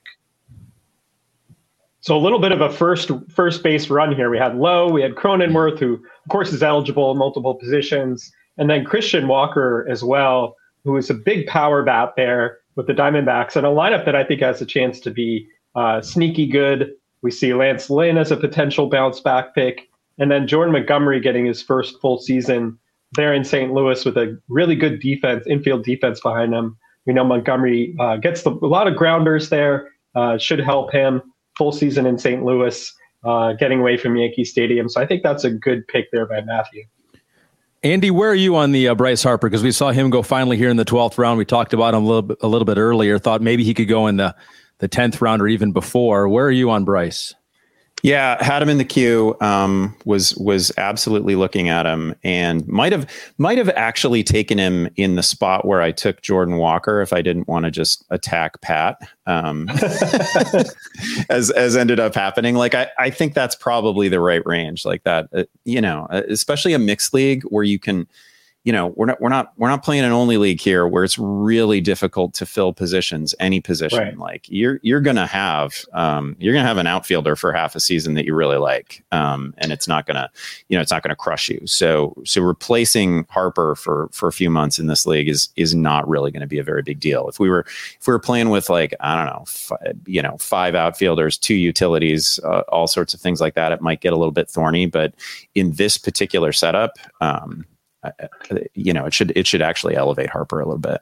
That's a great point. I mean, the replacement value that you're able to get on the waiver wire is really solid. So even if you're waiting on Harper for three months, you'll be able to piece together that outfield spot. Yep. Maybe end up getting a you know really nice uh, value uh, off waivers or late round pick or something like that. Chris, um, what what is maybe a overarching theme for you this year? What, what do you think describes this uh, fantasy draft season? How are you trying to attack drafts this season that might be a little different than previous years? Yeah, so I know a lot of people are saying, well, pitching is so deep. I'm just going to wait on it. I'm actually kind of zigging while others are zagging. I'm trying to make sure that I get uh, two. I know you're a horse guy, so I want to get my, my two horses up top. I want, and in this draft, I took Nola and Woodruff. Um, so I want to establish a base of starting pitching. Another overarching theme kind of applies to the rule changes that that we have this season with stolen bases. I really want to limit the amount of guys on my team that are going to be a zero in that category because I think we're going to need more stolen bases to be competitive in that category. So a guy like a, a Yordan or an Eloy Jimenez, like, yeah, they're going to give you uh, great production in, in power, but if you're getting a zero from them in speed, I'm knocking them a little bit down. So that's those are two things that I'm really thinking about going into drafts this season. All right, you're back on the clock here, Chris. All right. Um, I need a pitcher. Uh, let's see. Well, Chris is thinking. I wanted to talk about the stolen base thing too. So, uh, what about how do you approach someone like Tommy Edman, who we've counted on for speed in recent seasons? Does he stand out as much this year in a year where speed will presumably be a, lo- a lot easier to find? What do you think? Are you at? Yeah, I'll, Andy's, on, I, Andy's like, on the clock now too. Well, I'll you know DJ's I'll, trying to distract you guys actually, now that we're playing sorry. it for real. sorry, Edman Edman is a guy that I just haven't landed yet. And I understand, like, I understand the appeal, but I, you know, I, I, feel like where you're going with the question is that maybe he was a little bit more appealing last year, right? Where yeah. the idea of finding any source for 25 steals, 30 steals was was just so, you know, it seemed so rare and and now of course it seems as if steals are going to spike. We don't know exactly to what extent. I fully agree with what chris said about guys who are who are probably going to be zeros in the category. Like you you probably want to you probably want to duck that as much as you can. Um, but now that presumably there are there are many more steals available in the pool like i don't know that edman is a guy who's going to who's going to steal 60 right? Like there's there's some guys that i could flag that i think really you know they have like 50 steal upside but i don't i don't think that's him so yep. now we're talking about somebody who's really just who's really just runs and steals um and that's great like he's in a he's in a good lineup i just don't know if it's I just don't know if that matches the draft price. Um, you, like he has the same draft price everywhere. It's not like you, know, it's not like people aren't taking him relatively early. I don't think he's going to hurt you. There's just there's just many other steal sources available in the player pool right now, and I don't like. I just haven't been able to pull the trigger yet. And what scares yeah. me too is the is the lineup slot with him. You know, like yeah. there's a very uh, realistic scenario. We saw it last year where he hit in the bottom of the lineup, and that's that's going to really eat into his counting stats. So uh, he's another guy I'm I'm also off of. Yeah, I totally agree with that. I think that's the concern with Edman. And it was, frankly, going into last year why, why a lot of people were fading Edman is because they were worried about the lineup spot. I think this year, with a deeper Cardinals lineup, Lars Nootbaar potentially at the top for a good portion of the time, uh, Brendan Donovan is a top of the order option as well, uh, that he might not be able to match his ADP this season. DJ, you got uh, Ian Happ. I know you're high on him, and then you went with Scott Barlow, a reliever, off the board. Yeah, and kind of going into that, what we were talking about, not being a zero in stolen bases. Like Ian Happ isn't going to steal 20, but he can give you potentially 10. I like the power. I like I like the Cubs lineup, and then I think they're going to be better than a lot of people think. And I think Happ is one of those names that's kind of boring, but he does enough across the board that he's going to help you out. Scott, Scott Barlow, I just wanted my second closer. I, I know the Royals signed Aroldis Chapman, but I'm not worried about him at all. I think Barlow is a very quality reliever. Maybe the only danger is that he's traded during the season and he moves to a team where he's not going to close. That's always a danger with some of these bad teams, and I expect the Royals to not be very good. Uh, but I did need my second closer, and he's kind of still a brand name guy. I love what both you guys did, Chris and Andy, in round 13. You go Chris Sale. What a wild card, right? And then you got Dustin May, maybe another wild card for different reasons. Uh, Chris, what what what you what made you pick uh, Chris Sale in round 13? Well, honestly, I probably wouldn't have done it if I didn't see his spring training outing yesterday where he has 96. I, I was pretty much, I've been off of him, but seeing him back and healthy, like we got to, you know, there's a new data point, right? So we kind of have to be able to adjust our, our preconceived notions. So I saw that yesterday. He looked healthy. I mean, we know the upside with him and kind of I, I, was thinking about Dustin May as well. They're kind of in a similar they're, they're kind of a similar type of player, right? There's both yeah. we both we know the upside with both of them. The stuff is nasty. There's some concerns with innings, um, but I'll I'll go with the veteran, the guy who we've seen it from uh, before. So yeah, happy with him as my SP four. And Chris Sale last year, while he was seemingly hurt all season, but it wasn't like an arm injury. It was like right. kind of more freak kind stuff. Fluke injuries, yeah. Yeah. So I, I think that helps. I mean, you're getting him late enough that if it doesn't work out, like it's it's all right. You're not yeah. counting on him to be that one or two on your fantasy staff, which is obviously a change from what we expected um, from Chris Sale during his career. Andy, we're seeing a couple catchers. Uh, Alejandro Kirk, an all star last year, and then Tyler Stephenson, a young guy, had some injury problems at the end of last year. Round before, round 13, MJ Melendez. Is this kind of the reason why, if you don't get JT Realmuto early, maybe wait on catcher later? What's your strategy with that position? Yeah, Stephenson in particular is somebody I really love because he's he's one of those guys, obviously, who's uh, I don't know, is he going to catch sixty games, seventy games? He's going to spend the rest of the time, you know, DHing. He'll be at first. He'll presumably, if he can just stay healthy, he'll play a ton of games and give you a ton of at bats. And yep. there's some batting average upside there. There's some power upside there. I usually end up with Stephenson. Um, so I'm disappointed not to get him here. I haven't filled catcher yet, but it's a one catcher league. Um, and, and so it like it, it's really difficult for me to to draft that position early unless I'm getting like I don't know prime Joe Mauer, um, prime you know Buster Posey, something like that. Unless I unless I feel like the catcher I'm drafting is a potential MVP, I almost I almost never take it early because there's a fair amount of injury risk here, and there's just you know as I'm I'm probably going to have to take one because there's only like there's only like three names on the board that I can really stomach at this point, so I'll probably take one next. Um, but I, I feel like there are plenty of sources for you know 20 or so home runs at that spot with uh, who who aren't going to absolutely crush you in average. So DJ as a that, as a man, DJ as a yeah. man who took Dalton Varsho off the board yeah. as the second catcher in round six, how do you respond to that? So I think what's appealing with Varsho is that as opposed to you know your standard catcher, Varsho is playing the outfield and yeah. he's going to be in the lineup every day. So you're going to get those plate appearances because it's it is frustrating sometimes in a league with where you can make daily lineup changes where you you know your catcher is not going to play. Certainly, like the DH spot being universal helps. The catcher can kind of get an off day out of the DH spot, but that's not always going to happen. So I think Varsho is going to give me that volume. I actually should have made an allowance for Varsho because I, I, think it's I think it's almost a cheat code to have a to have a catcher who can play 160 games, right? Like it just it just never happens. It's a huge yeah. advantage in runs and RBIs. Shouldn't be allowed, and the person who does it is cheating, is what you're saying. oh well. Uh, okay, so uh, I need another starting pitcher, and I'm I'm on the board right now. Uh, and there's some there's some good options here, but we're getting late in the game now. I think we're starting to see uh, you know some of the more proven names come off the board, but I am going to go with Alex Cobb here with the Giants, and he had a rough first start in spring training where he was adapting to some of the new rule changes. He, he had a very emotional reaction after his first start with the pitch clock. He was like, "This isn't baseball."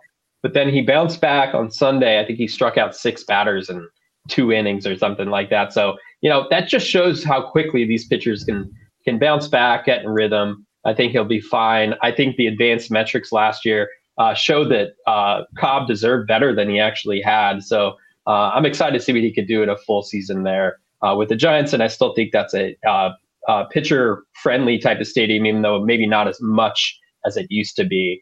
Um, so my next pick here, I'm going to go with CJ Cron, who I'm looking at as a fantasy platoon player. I'm probably only going to use him when he's in Colorado. As you look at the splits that he had last year, I mean, it was insane. He was like an MVP in Colorado and replacement level on the road. Um, and you know, we see that with Rocky hitters all the time, the adjustment they have to make when they go on the road. But to get him this late, I needed some power. Figured why not? I could put him in a utility spot. We're through five rounds already. That went too quick. DJ. That went too quick with Andy and Chris. But um, guys, well done. Is there any any parting uh, parting words? Any final tips for the drafters out there this draft season? Um, I guess I guess I'll just repeat something that I mentioned earlier about uh, about Yahoo leagues in particular. There's always this innings cap that we're all going to reach, right? Like if you're just if you're just managing competently throughout the season and you're attentive, you will absolutely hit 1400 innings. So you really need to think of it more as a K per nine than than overall Ks. You you shouldn't be thinking about innings at all. All right, Andy's back on the clock. Chris, final words. Yeah, it sounds simple, but I, I, think my advice would be just to have a plan going in. I, am probably a little overboard and maybe a little too rigid at times.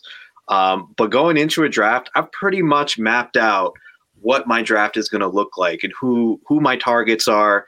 And you know, I have backup plans in place, but you know, I think just kind of going into a draft willy nilly and just you know, kind of winging it. Uh, uh, that's not the way to go. So just go in with a plan, execute, and uh, yeah, good luck to everybody this season. Thank you so good much. advice, Chris. And you Thanks, got 24 guys. you got 24 seconds oh left with your gosh. 16th round pick. So good luck. All right. Uh, Andy, Chris, Thanks, awesome. Guys. Great hearing from great. you guys. Uh, good luck the rest of the way here. So we got we're going to welcome in two more drafters here in just a second, but I want to remind you that now it's more important than ever to get your Rotoworld baseball draft guide. You already knew that. Find all the player profiles, rankings, projections you need to hit your draft out of the park. Go to NBCSportsEdge.com slash draft guide. Use Pennant 25 to save 25% at checkout. I can't wait to have uh, Andy calm my nerves right before my draft. He does it every year on Yahoo. It's like, you've got the number three pick. You're sitting right, pretty right. right here. It's like, all right, good. All right. Thanks, Andy. Thanks for helping me out. All right. So we say goodbye to Chris and Andy. We say hello to our two other mock drafters. We say hello to Roto Pat. Oh, with the jacket on and everything. Pat Daugherty from NBC Sports and uh, Jen Piacenti from Sports Illustrated, who has been drafting fast and furious players in queue. it seems like Jen. How have you been going so fast? Well, um, mostly because I have it down to two people, and then DJ picks whoever I wanted, and then I have to take my second choice. Basically, oh, that's what's been happening. uh, and Pat, great to see you as always. Uh, are you are you happy with your team so far, or embarrassed? Happy with my jacket, which I just took the tag off of, um, by the way. And I like the team so far, but uh, I'm out of players now. Um, you know, this is I've only done two real drafts so far. As you may know, I'm a football guy for my day job, and I'm now just I'm out of players. So uh, really hoping well, DJ, yeah, like uh, like Jen, um, I'm just gonna say every every pick DJ takes now is gonna be like, oh, I was about to take him. but well, you're not here to be an expert, Pat. You're here to entertain us. So, and I'm here to do some Galaxy Brain stuff. I, I'm actually glad people can't see my queue because there are some there's some interesting names in here. I'll just put it that way. Are they all Cardinals? They are not. And although I did, I just made my first panic Cardinals pick where. I, I, had a pick ready almost every round here until the, the 16th and I had Miles Mikolas in the queue. I'm like, whatever, I'll just lock in some innings. And then I hear Andy go, actually, you know, innings don't really matter on Yahoo. Uh, you know, it's more K per nine, uh, which Miles Mikolas does not light up the K per. I need to know, like, how you know, where's Jordan Walker in that queue? Uh, well, I'll tell you where he is. He's on Andy Behrens's team, and he texted me in the middle of the draft and said, "I'm now yeah. only going to make picks that will enrage you." that actually did happen. Yeah, I was gonna say, did that trigger you? But I it did. I'm deeply, deeply triggered. Uh, so. We should have had. We should have made sure, DJ, that we had Pat on camera when Jordan Walker oh, yes. was taken. the Pat, the, the Pat cam. The more should have had. I did get him in my other league, uh, where I may have slightly overdrafted him, um, but uh, that's called the Drew Silva Memorial pick. Uh, Drew Silva. So if there's a Cardinals hot prospect, take him love two you, rounds too early. We love you, Drew. Love you, Drew. Yeah. Yeah. Uh, Jen, Jen, uh, let's go through your team real quick here. You, you started with Mike Trout, then Manny Machado. You took the first closer in Edwin Diaz, and then four went in the next round. So just kind of the top of your draft and overall, Jen, what do you think? Um, I like my draft so far. I've executed, uh, you know, I have a strategy that's always a flexible strategy. And the first thing I do is try to deal with positional scarcity. Now, Edwin Diaz wasn't necessarily in that plan, um, but who I had wanted there was someone like a Jose Altuve, and he wasn't there. I am not touching starting pitching early this year, especially not in a league like this uh, where I only have to ro- roster two starting pitchers. Um, I think there's a lot of good pitchers right there in the middle in the fourth and fifth round. And so I've been waiting. I don't think that there's a big enough difference between Gerrit Cole and, say, like, I don't know, maybe a Alek Manoah or even a Framber Valdez. I don't think yeah. there's enough of a difference uh, to jump that pick. So I've been hitting hitters early. Edwin Diaz I decided, hey, why not start the closer run? That's fun, especially for a show like this. So yeah, I'm pretty happy overall. I, I need some speed. And um, other than hmm. that, I'm I'm good. I just got sniped in the 17th round, and I actually I had Jose Miranda in my queue ready to go for about 14 picks in a row. Yeah, we're all up right in a row right now. That's I know, and now I have no backup plan whatsoever. Um, I do. You want to help a friend? You want to help a friend here? Well, he's going to inadvertently help me because I'm I need him to root for this player who I just took. Uh, see, I was going to take Jeff McNeil. So oh, there you go. Uh, the rare back-to-back 17th round sniping. So McNeil and Arraez went off the uh, went back to back, which is interesting. Got like batting champions here. The Marlins uh, franchise player. Yeah, yeah, yes, yes. So now, now I need to figure out who to draft, and th- this is hard. And if you look at the projected standings, which is always a fun thing to do at Yahoo, I'm third from the bottom right now, and I cannot figure out why but I'm a little bit insulted. Let's see what uh, it says your light on here, DJ. Where do you uh, even see these projected standings? If you go to standings, there's players, oh. teams, draft result standings.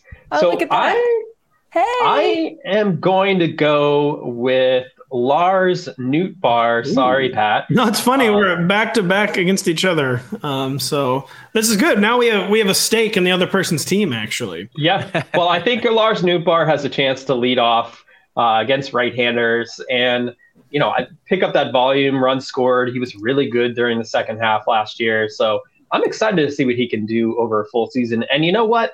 I've ended up with Jameson Taillon in pretty much every draft this year. He's he might just be one of my guys that I put in my back pocket.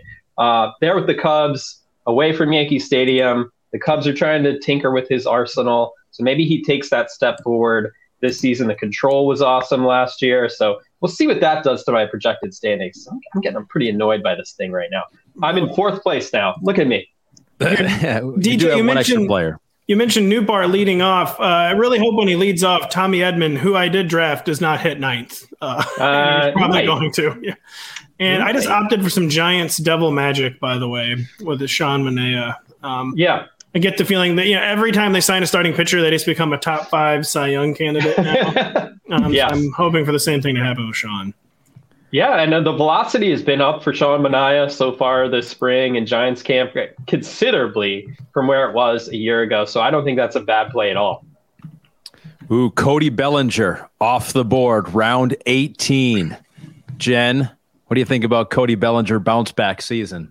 I think why not in round 18? He could be one of the players that benefits from the ban on the shift.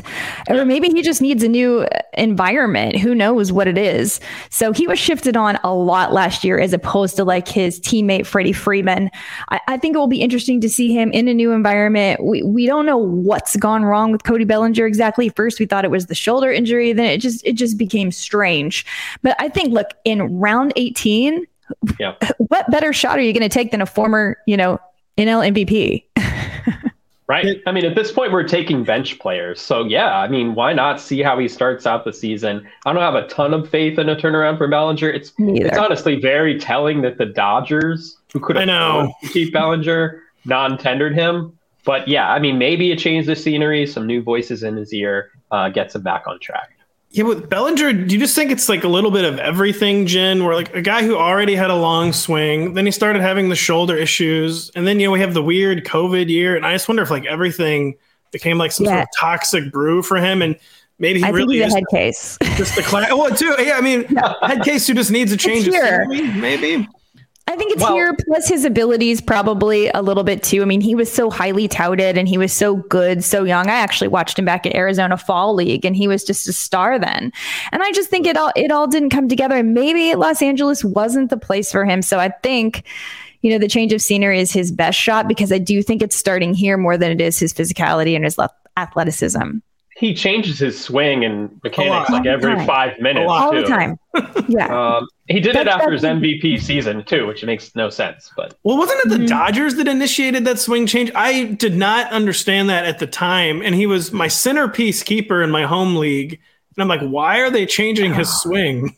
And then I was even less pleased after the season began when I saw the results of the the changed swing. So, uh, I, by the way, I really don't want a Cody Bellinger bounce back uh, since he's on the show. Uh, so yeah. Hey Jen, so we- Jen, let me ask you about a couple outfielders here. Uh, we had Brandon Nimmo, big time contract with the Mets. Um, obviously better in, in in real life than fantasy. Goes in round 18, and then you have Ruiz, uh, a guy who stole so many bases last year in the minor leagues. What do you think about those two names? Yeah, I think Ruiz is a, a target that a lot of people should get in in round 18. Why not? If that's the speed you could be looking for. Now, of course, the speed thing is a big question mark this year, right? The bigger bases, uh, the ban on the shift that could make it easier for lefties to steal. There's so many questions. I actually think that um, bases are going to be more democratically s- spread out, stolen bases. I don't think that guys are just going to suddenly, you know, steal a lot of bases. Uh, you know, the top players aren't going to necessarily steal a lot more bases than the middle player. I think everyone's going to kind of move a little bit up. I do think a few middle players might get a few more. I've been looking for those who have success with steals. Now, Ruiz, young, uh, did it in the minors. He's exactly the kind of person you want to plan to do well when he gets up here. That's part of his game. I also think we often fall into the trap of when we're looking for speed, drafting somebody who stole a lot of bases the year before. And in reality, that never works out.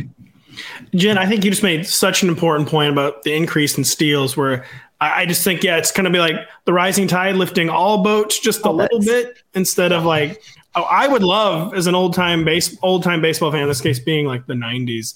Like I want, I would like to see some 70 steals guys again. Oh, yeah. That's so much Oh, yeah. fun. But uh, yeah, I kind of I agree with Jen that I think it's going to be more just kind of everyone stealing a little more instead of some people stealing a lot more. And DJ uh, making this pick for you. Um, oh, oh. Um, Ooh, Francisco Alvarez. Oh, that's a, that's a good call. I, I think Alvarez is going to begin the season in the minors. The, He will. The Mets, the Mets did sign Omar Narvaez during the offseason, so we probably don't see him right away. But if the Mets don't get production out of the DH spot to begin the season, I think we could see him very quickly because he's ready to go with the bat. Uh, I, I just think the question is about his ability to catch. So uh, we'll see how that evolves over the course of the year. I'm going to take a chance on maybe a rebound season from DJ LeMahieu here late in the draft. And he's also a fellow DJ, so I have to take him. Legally obligated. And he uh, gives me coverage at three spots first base, second base, third base. So this late in the draft, you know, when you're filling out the rest of your roster, you're filling out a bench spot, always helps to have that versatility. And then uh, my final pick here, hmm, I'm going to take a pitcher maybe. Let's see what I'm going to do. I am going to invest in a potential bounce back from Jose Berrios with the Blue Jays. Uh, he's capable of taking a step forward. There's some good words in Blue Jays camp this year about the progress that he's making. Again, doesn't work out. He's my last pick. He's a bench pick. I'm throwing back in the waiver wire pool. But yeah, this late in the draft, I think you're just looking for someone who maybe can turn maybe can turn into something, and that's what I'm thinking with Berrios here. And then right after you go, Kenta Maeda with Jen, yep. which is the immediate pick. And I think it's such a power move, Jen. It's just like those guys you took, I had no interest in them. I was not taking them. I you know, it's so funny. Like I can't decide in the morning, like what kind of coffee I want or what I want for lunch. But when it comes to fantasy baseball, when it comes down to it, like I am cued, I am ready to go. I pull the trigger it. and then I don't look back. Love it. Love it. And I love this Liam Hendriks pick too here, I'll say. Mm. Obviously, we're all rooting for him uh, just to be healthy uh, at this point. Uh, really, ba- baseball not super important, but uh, if you could put him in an IL spot, maybe he's ready to pitch at some point this year. Again, if it doesn't work out, that's fine. He has much more more bigger battles to fight. Um, but if he's healthy, if he's good to go, we know he's an elite closer. So I love that pick by Andy. Oh, that Tellez pick. Oh, he was buried. I can't believe I missed that. yeah. DJ, you say with the final pick, you're just trying to find something like that could kind of happen, maybe bet on a bounce back. I drafted yep. Noah Syndergaard with my final pick, yep. and you know the Dodgers seem to have a way. I, have joked about the Giants turning everyone to, into a Cy Young contender. The the, the Dodgers, uh, the problem, they'll never, he'll never go six innings, but I'm going to get maybe just 5.1 amazing innings every week from Noah Syndergaard as a Dodger. So well, why not? Why not bet? Why not bet on a Syndergaard bounce back? Yeah, I mean they're trying to get that velocity back up. I mean, remember before Tommy John surgery, Noah Syndergaard was the hardest thrower in the majors on average fastball velocity. That was a long time ago, uh, and, and he hasn't been able to get that uh, miles per hour up back anywhere close to before surgery. But uh, we'll see. The Dodgers are trying.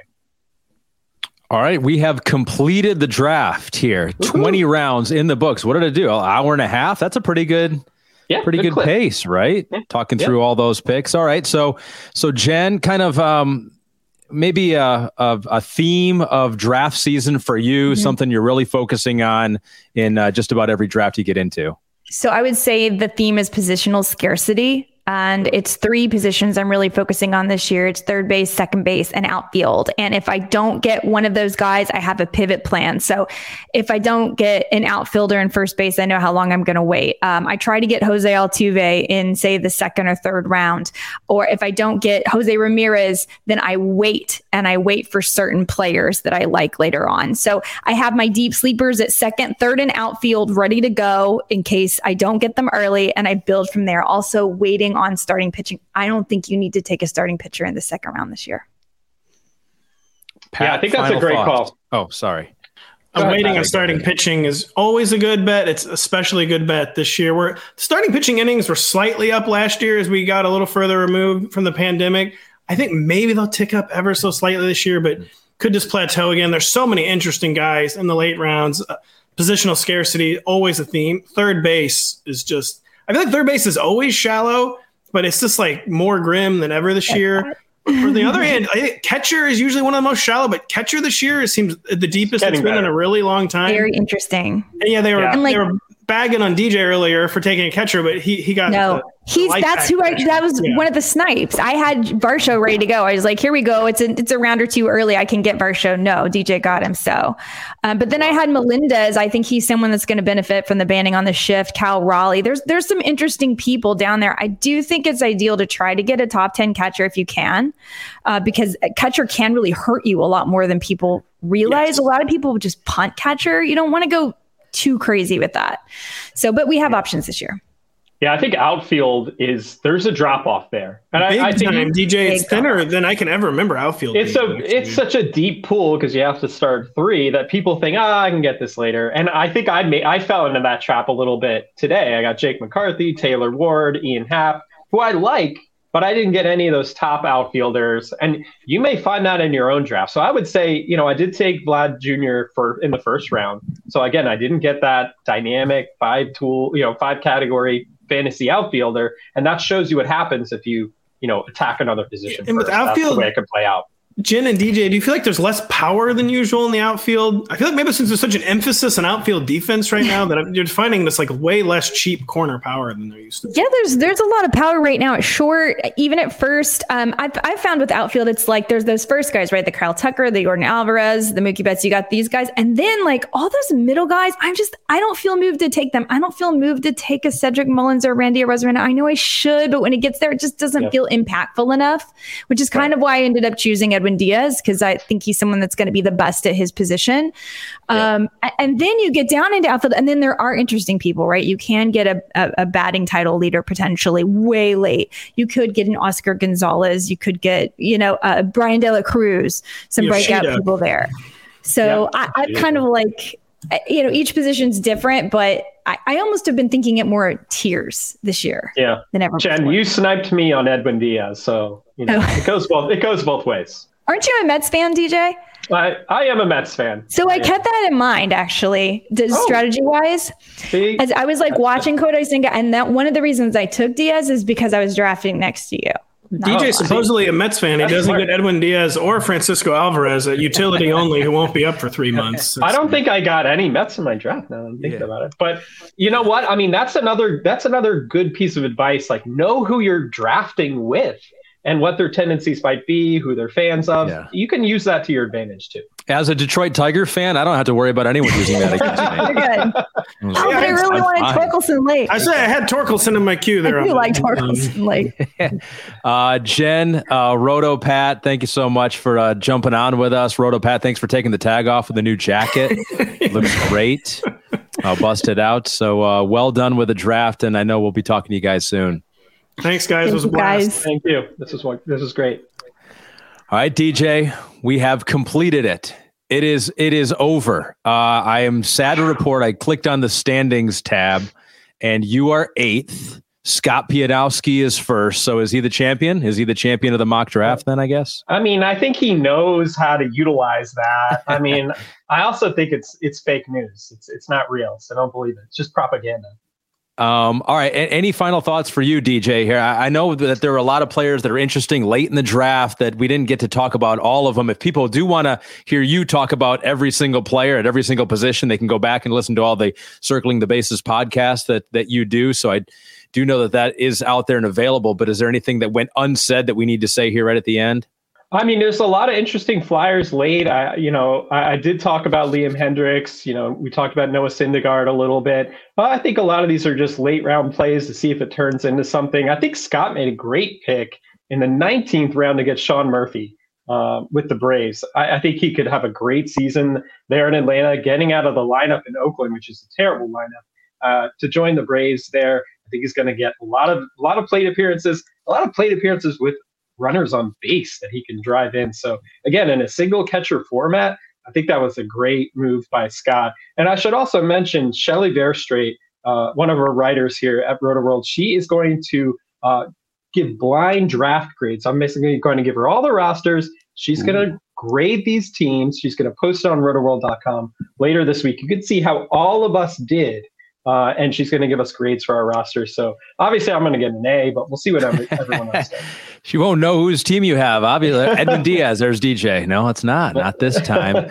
Uh, well, that was a lot of fun, DJ. Thanks for uh, letting me come aboard and watch that play out because I think that helps me with my fantasy drafts coming up. And if you do want and crave more information out there, where can people go, DJ? Yeah, so you can go to rotoworld.com. You can get our online draft guide there. It's a great product. Uh, we're trying to update it throughout spring training, so everything to reflect recent news, injuries, up to date information. Uh, you can buy the magazine too. It's out in stores now. Check it out. Uh, you can find it in drugstores and grocery stores and all that good stuff. So definitely go check it out. Aaron Judge on the cover. Uh, it's a very pretty magazine. Uh, so Yeah, yeah. One of the benefits of working with you is I was handed that magazine for free one time in the in the uh, studios there, so uh, I appreciate that. But then I also did go on and subscribed to the NBC Sports uh, Edge website, so I could get updated rankings and standings and all that as we as we go through here. All right, DJ, we did it. Hour and a half mock draft 2023 in the books. Uh, thanks to all the drafters out there for spending an hour and a half of their day with us and coming on and chatting about it here. Uh, that was a whole lot of fun. Yeah, it was and now, awesome. n- now the real work begins, right, DJ? Yeah, we're we're still a couple of weeks away. We have the World Baseball Classic coming up. Should be a lot of fun. Hopefully, nobody gets hurt, especially the Mm. players on my roster. But uh, Yes. no, in all seriousness, it'll be fun. Opening day will be here before we know it, and then it's the six month grind. The six month grind. Ain't that the truth? Which is why you need Rotoworld more than ever to help you through that uh, half a year grind. All right, DJ, well done. Thanks for everyone uh, watching out there. Thanks again to all the uh, drafters, and we will see you on opening day. Play ball, I say.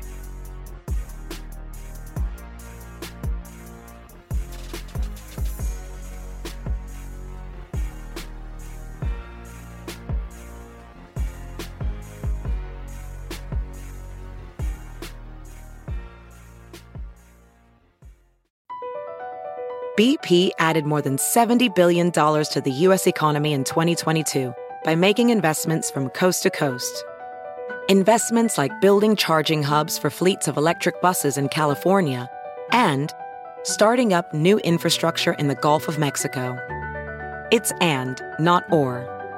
See what doing both means for energy nationwide at bp.com slash investing in America.